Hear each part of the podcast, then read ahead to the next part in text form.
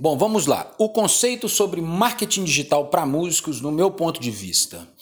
Marketing digital não pode ser nada que você maqueie ou que você produza que não está diretamente relacionado a quem você é no cenário fonográfico. Ou seja, aqueles músicos que tentam se promover ou mostrar uma persona que não diz respeito a quem eles são, não conseguem sustentar isso. Então, marketing digital é sustentabilidade da carreira de um músico a partir de conceitos humanos aplicados ao marketing digital, aos zeros e uns, aos patrocínios e tudo que a gente pode fazer para redimensionar a nossa carreira agora em âmbito online. Por que âmbito online? Porque a partir de um comportamento offline, que a gente vai ter já visando melhores resultados online, a gente consegue escalonar as nossas possibilidades de trabalho, contudo, converter posteriormente em trabalho, ou seja, novamente offline. É essa transição, é esse portal. Você não pode encarar o seu celular, o seu computador, as telas como um todo,